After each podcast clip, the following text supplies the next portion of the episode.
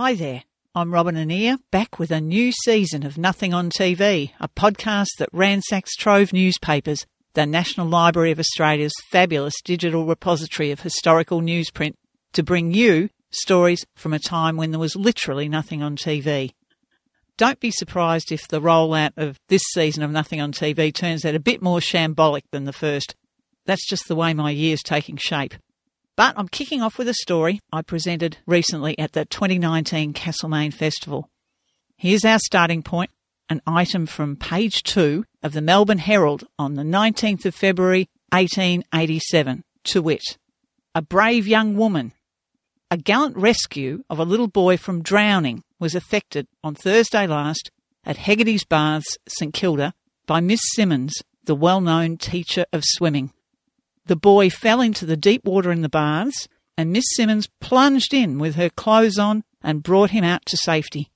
The courageous and timely act of Miss Simmons was properly appreciated by the boy's parents, who presented her with a cheque for £20. Now, listeners who've been with Nothing on TV from the start may recall that our very first episode began with the drowning of a young boy in a waterhole and the supposed retrieval of his body by a plucky, trained elephant. This time also our interest lies in the gallant rescuer, Miss Simmons, the well known teacher of swimming. This news report, it sounds a bit like a plant to me.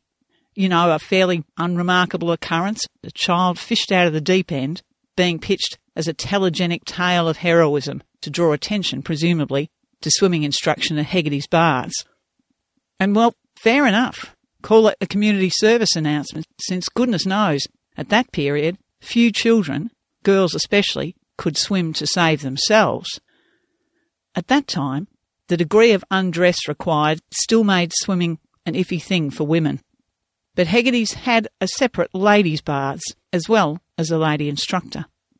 As a semi respectable form of exercise, swimming for women had first become a thing in September 1875, about 10 years earlier, when Agnes Beckwith, just 14 years old, swam from London Bridge to Greenwich, a distance of about five miles down the sewer like Thames. Her feat came just a week after Matthew Webb, smeared in porpoise oil, became the first person to swim the English Channel. Now, Miss Simmons had begun teaching swimming at Hegarty's Baths on the waterfront at Bayside St Kilda, not many miles from the Melbourne GPO, in 1885. But while that made her a pioneer, she wasn't the pioneer.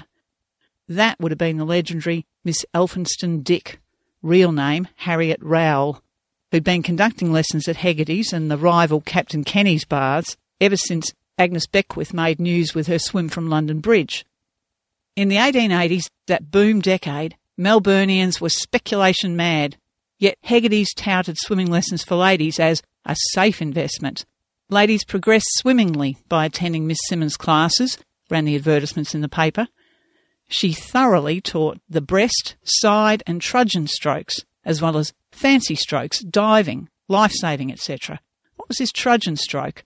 It was a precursor to freestyle, an overarm action but with a scissor kick like you'd use in side stroke. Miss Simmons also taught something called the Holbein method, which seems to have been a kind of water aerobics. And she ran ladies' gymnastics classes on dry land as well. In 1896, her star pupil at Hegarty's would be Lady Brassey, wife of the new Governor of Victoria, who'd cycle down from Government House each morning before seven for a dip. Lady Brassey was a swimmer in England, said Melbourne Punch, but is now taking a few finishing lessons from Miss Simmons, who is as expert as a mermaid.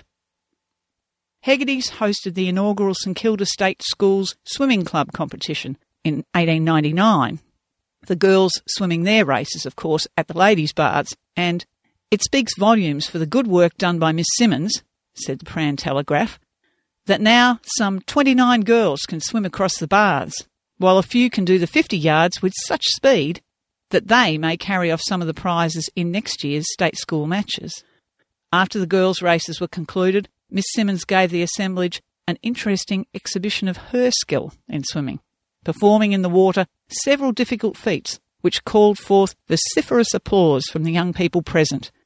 Too much praise cannot be bestowed upon this lady.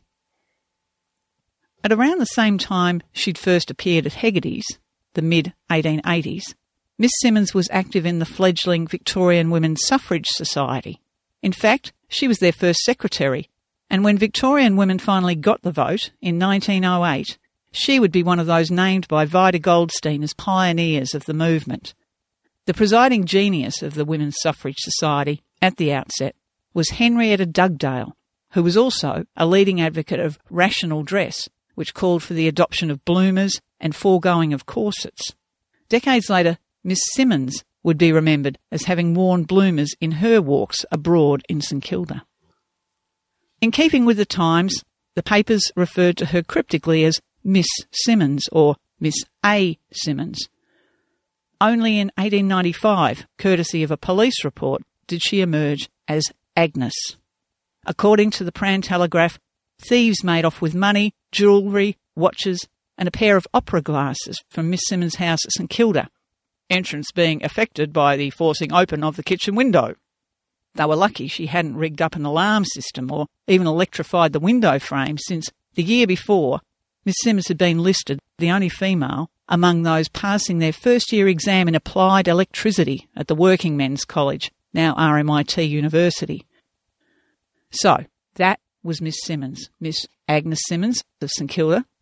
No question, she was an interesting woman and a worthy one, but she's only half, or say a third, of our story. There was, besides her, another maiden lady, or spinster in archaic legalese, Miss G. H. Minet. That's M I N E T. The family had Huguenot origins. And the GH? That stood for Geraldine Helena. She was English born and proud to proclaim herself one of the Minets of Baldwins in Kent, and, for what it was worth, a great great granddaughter of Sir Charles Van Notten Pole of Wolverton Park in Hampshire. She came to Australia in 1888 by way of San Francisco and made a beeline for Mildura, the brand new irrigation settlement that was just beginning to take shape on the Victorian side of the mighty Murray River in the parched northwestern corner of the colony. Alfred Deakin, Victoria's Chief Secretary and Commissioner for Water Supply at that time, was a red hot convert to the doctrine of irrigationism, which must in the first place have originated, I guess, on the Nile Delta, but this latter day movement had emerged from where else? California. From my admittedly slight reading of it, there seems to have been a proselytising evangelical sort of aspect to the irrigation movement, with its vision of plenty in the desert. Dare I suggest there was a dash of snake oil amid all that watery abundance? At any rate, I'm prepared to hazard that besides the speculative impetus, there was a utopian tinge to the experiment. After all, wasn't Mr. Deakin himself a spiritualist turned theosophist and a lifelong seeker? I wouldn't mind guessing that it was the prospect of Eden in the Antipodes that drew Miss Minet to Mildura. She lasted there perhaps three years, buying one of the first town lots and contributing to the beginnings of the hospital, before retreating to Melbourne where her younger sister, Mrs. Parker, was living. An advertisement in The Age in 1891 had Miss Minet seeking a builder to make additions to her sister's house, Maybank, in South Yarra. The next year, 1892, she took over a business in Melbourne's eclectic Eastern Arcade. High up on the Bourke Street Hill, alongside the teeming Eastern Market, the Eastern Arcade was home to an assortment of astrologers and phrenologists, chicken hatcheries, and herbalists.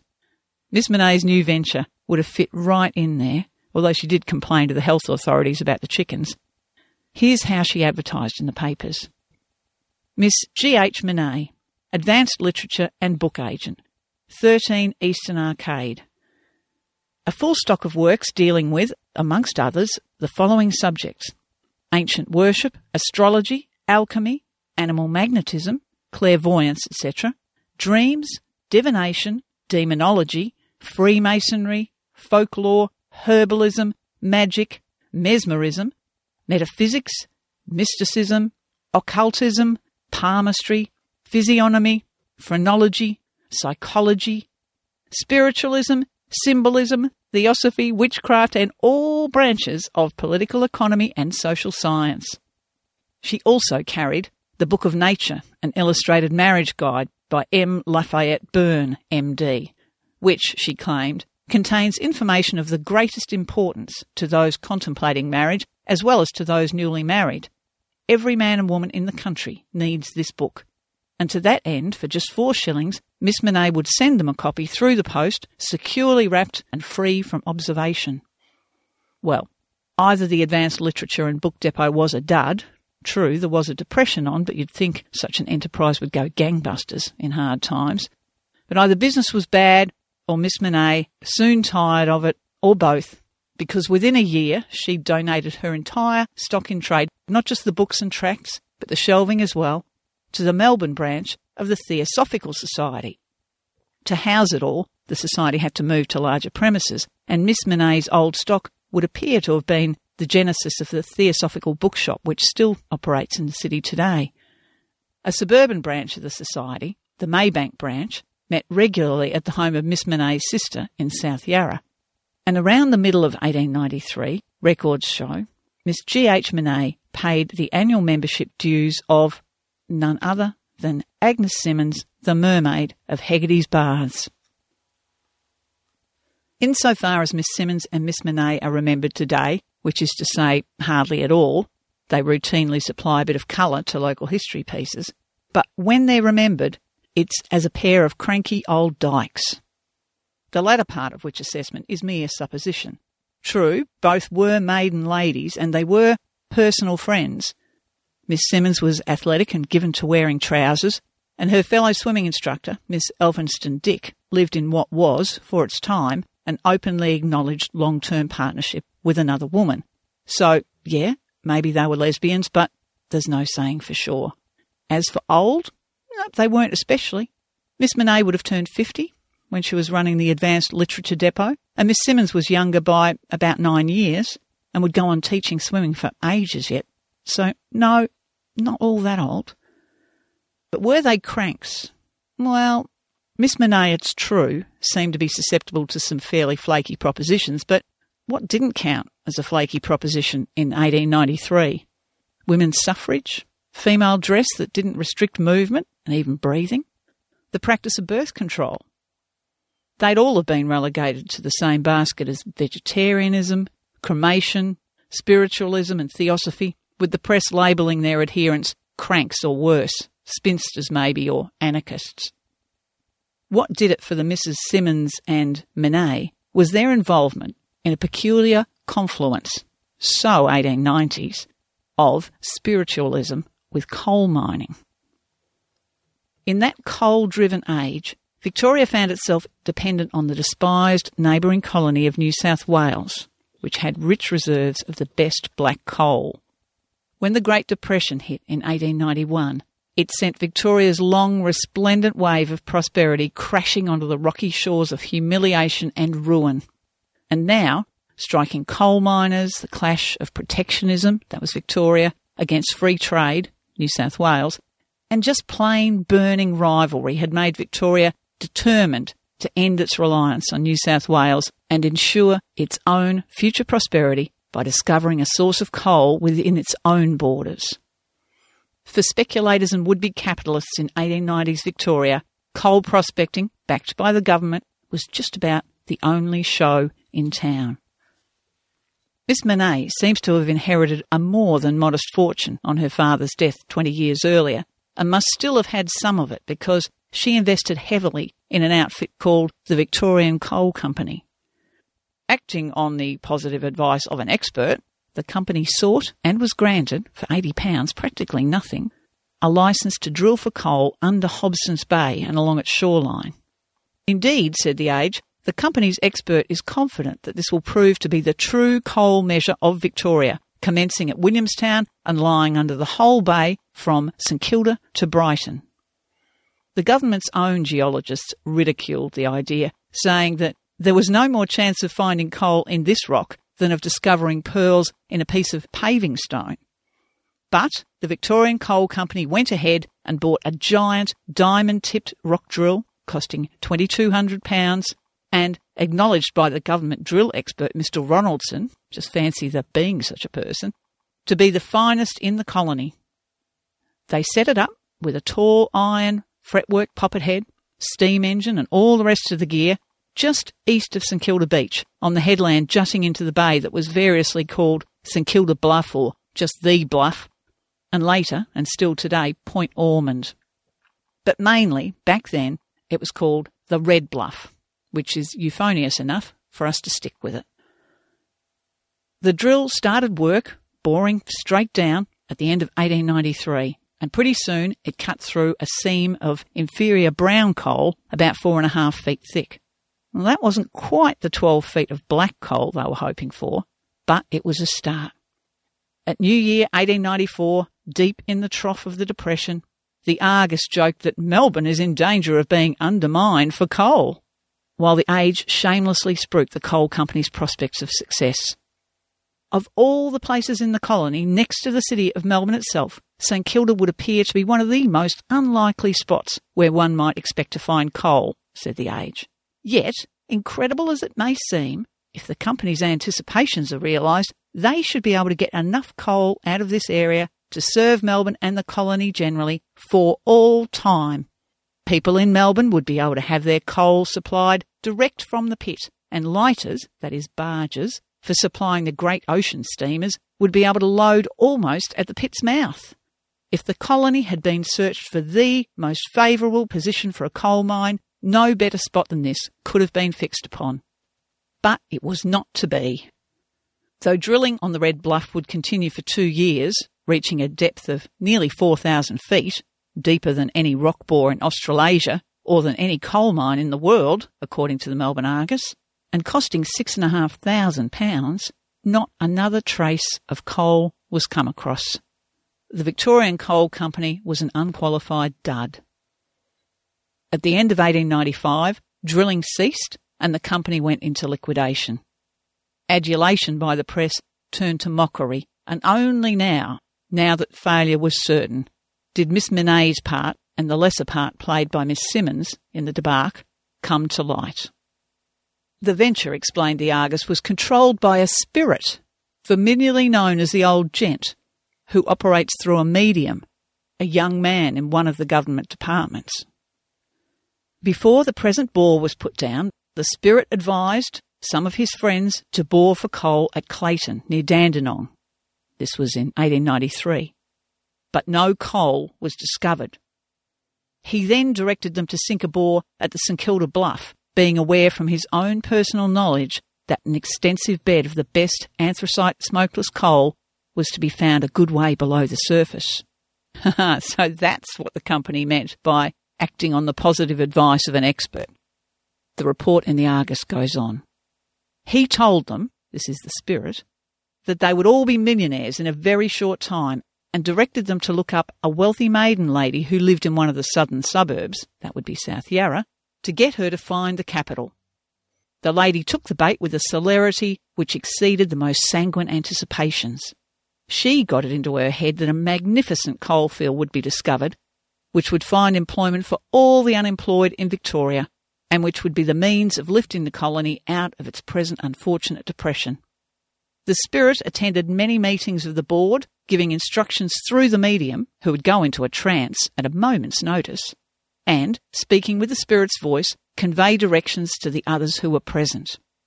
As the lady capitalist began to get a little dissatisfied with the way the business was proceeding, the old gent recommended that she should take a trip to Europe about six months ago, and she very obligingly departed, leaving another maiden lady, a personal friend of hers, to manage her interests. The lady capitalist has lost about £3,000 in drilling operations alone. Now, a shipping notice in a Sydney paper some months earlier had listed Miss G.H. Minet among the passengers on the mail ship Alameda, bound not for Europe but for San Francisco via Auckland. And then, towards the middle of the following year, 1895, we find her addressing the Brisbane Theosophical Society, giving an interesting account of the work and methods in the other branches in the southern colonies and New Zealand, which rather suggests that she'd left the Alameda at Auckland and been there for some time. Miss Minet sinks pretty much out of sight then.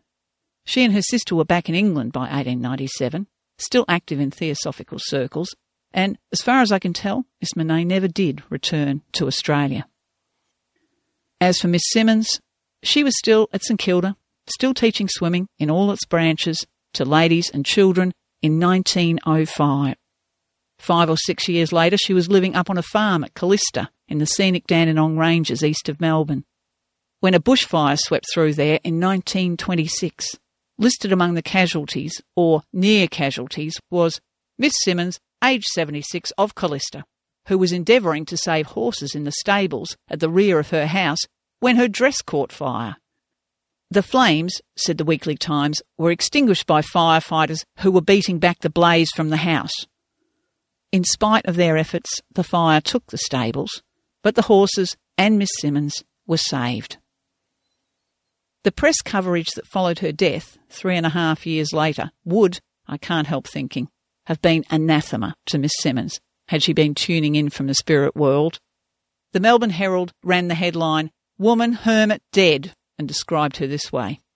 She was thin and had heavy black hair which she wore down to her collar. Her dress was always the same, riding breeches and leggings. Well, if that's the case, how was it that her dress had caught fire? But to continue from the Herald. Every week she went to the store for her supplies. Everyone in the district knew Miss Simmons, and residents have always speculated as to the story of her life, but she always kept to herself. One story told was that she lived in a mansion in St Kilda and kept a retinue of servants. What brought her to living in a tumble down hut remained a secret. The Truth newspaper out of Sydney headlined the story Cultured Woman as Hermit. Known as the Hermit of the Hills, Miss Agnes Simmons, an octogenarian, actually she'd have been 78 or 9, whose tall, gaunt figure was constantly astride a horse, has died. Various stories were rife as to her past, most of them crediting her with being an aristocrat. Obviously a cultured woman, she could converse fluently on art, literature, and kindred subjects. And according to the Weekly Times, which called her the Hermit of Kallista, for nearly 30 years she lived in the hills with only her five horses for company, the reason for her voluntary seclusion having never been revealed. It was known, however, that she had no liking for men or the male sex, and it is significant that all her pets were mares. She was an educated woman, and it was said that she had run away from home in England at the age of 18 years because her father had sold a hunter to which she was greatly attached. In the Melbourne Argus, a feature writer named Edgar Holt dubbed Miss Simmons the strange hermit of Kallista. Holt, he clearly fancied himself a student of human nature and considered Miss Simmons' alleged running away from home at 18 a characteristic undertaking for she was a woman of iron determination, tall and masculine in features. From England, she went to New Zealand, and from there she came to Australia. For some time, she lived in a house at St Kilda, but with a characteristic abruptness, she left her home suddenly, leaving personal belongings in the house, and retired to Kallista. Friends of hers, yeah, the kinds of friends who'd have talked to Edgar Holt, claimed that she'd inherited £3,000 from a relative in England some time ago. Perhaps it was an inheritance that had enabled her, abruptly or otherwise, to give up her job at the bars and retire to Kallista. Edgar Holt stated that Miss Simmons had originally come to Australia via New Zealand. Now that was news to me, and though I wasn't much inclined to believe him, I did a search at Papers Past. That's the New Zealand equivalent of Trove. And sure enough, there she was. She'd have been more like 25 than 18 when she arrived in Dunedin from London in January 1875. From what I can tell, she settled in a cottage at Blueskin Bay, about 10 miles north of the city. No place near Dunedin, it was said, presents so many advantages for a watering place as Blueskin Bay.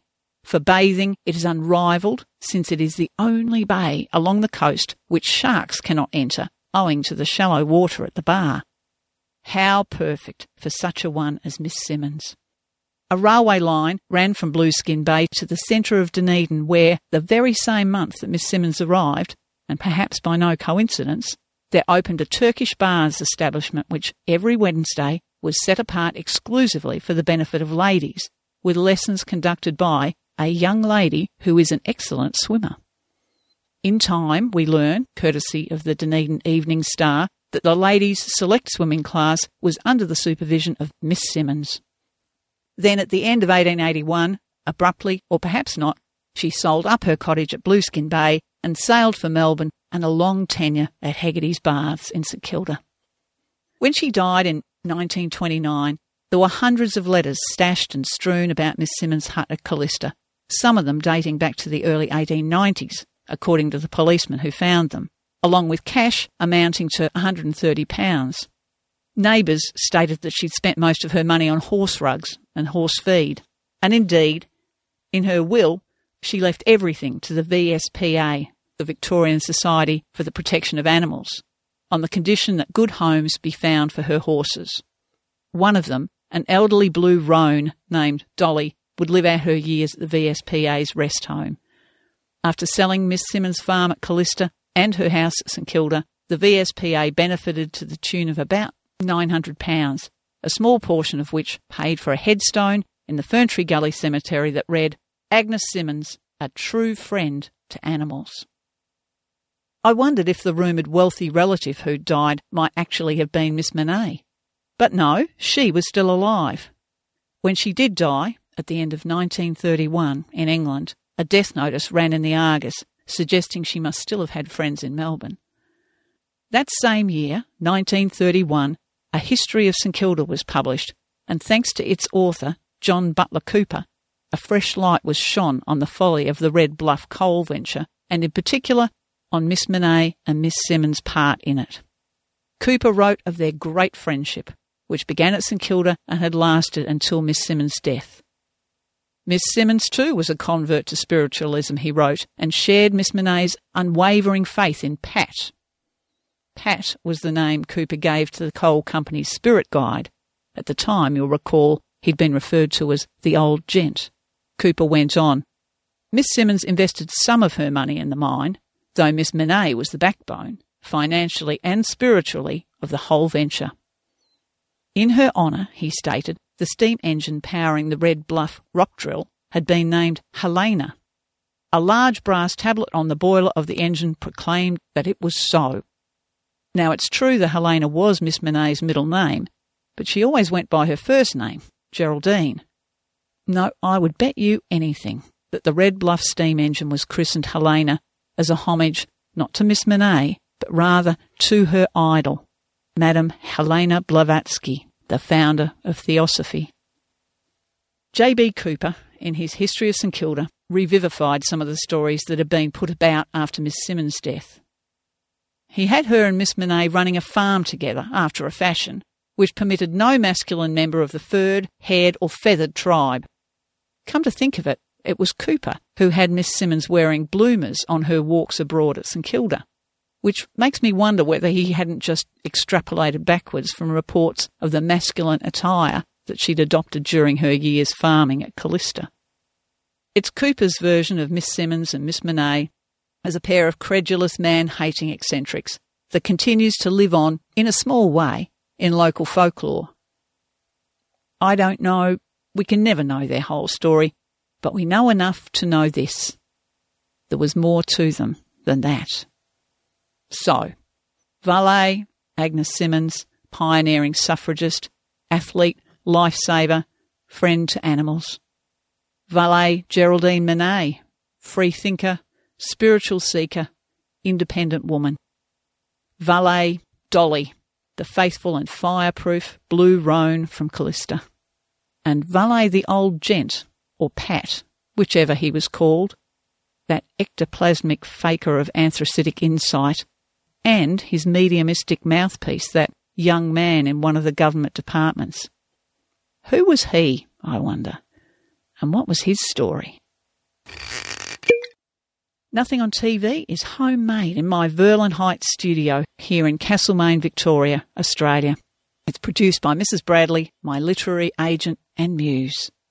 Take a look at my show page, robinannear.com slash nothing on TV for pictures and further reading related to this and other episodes.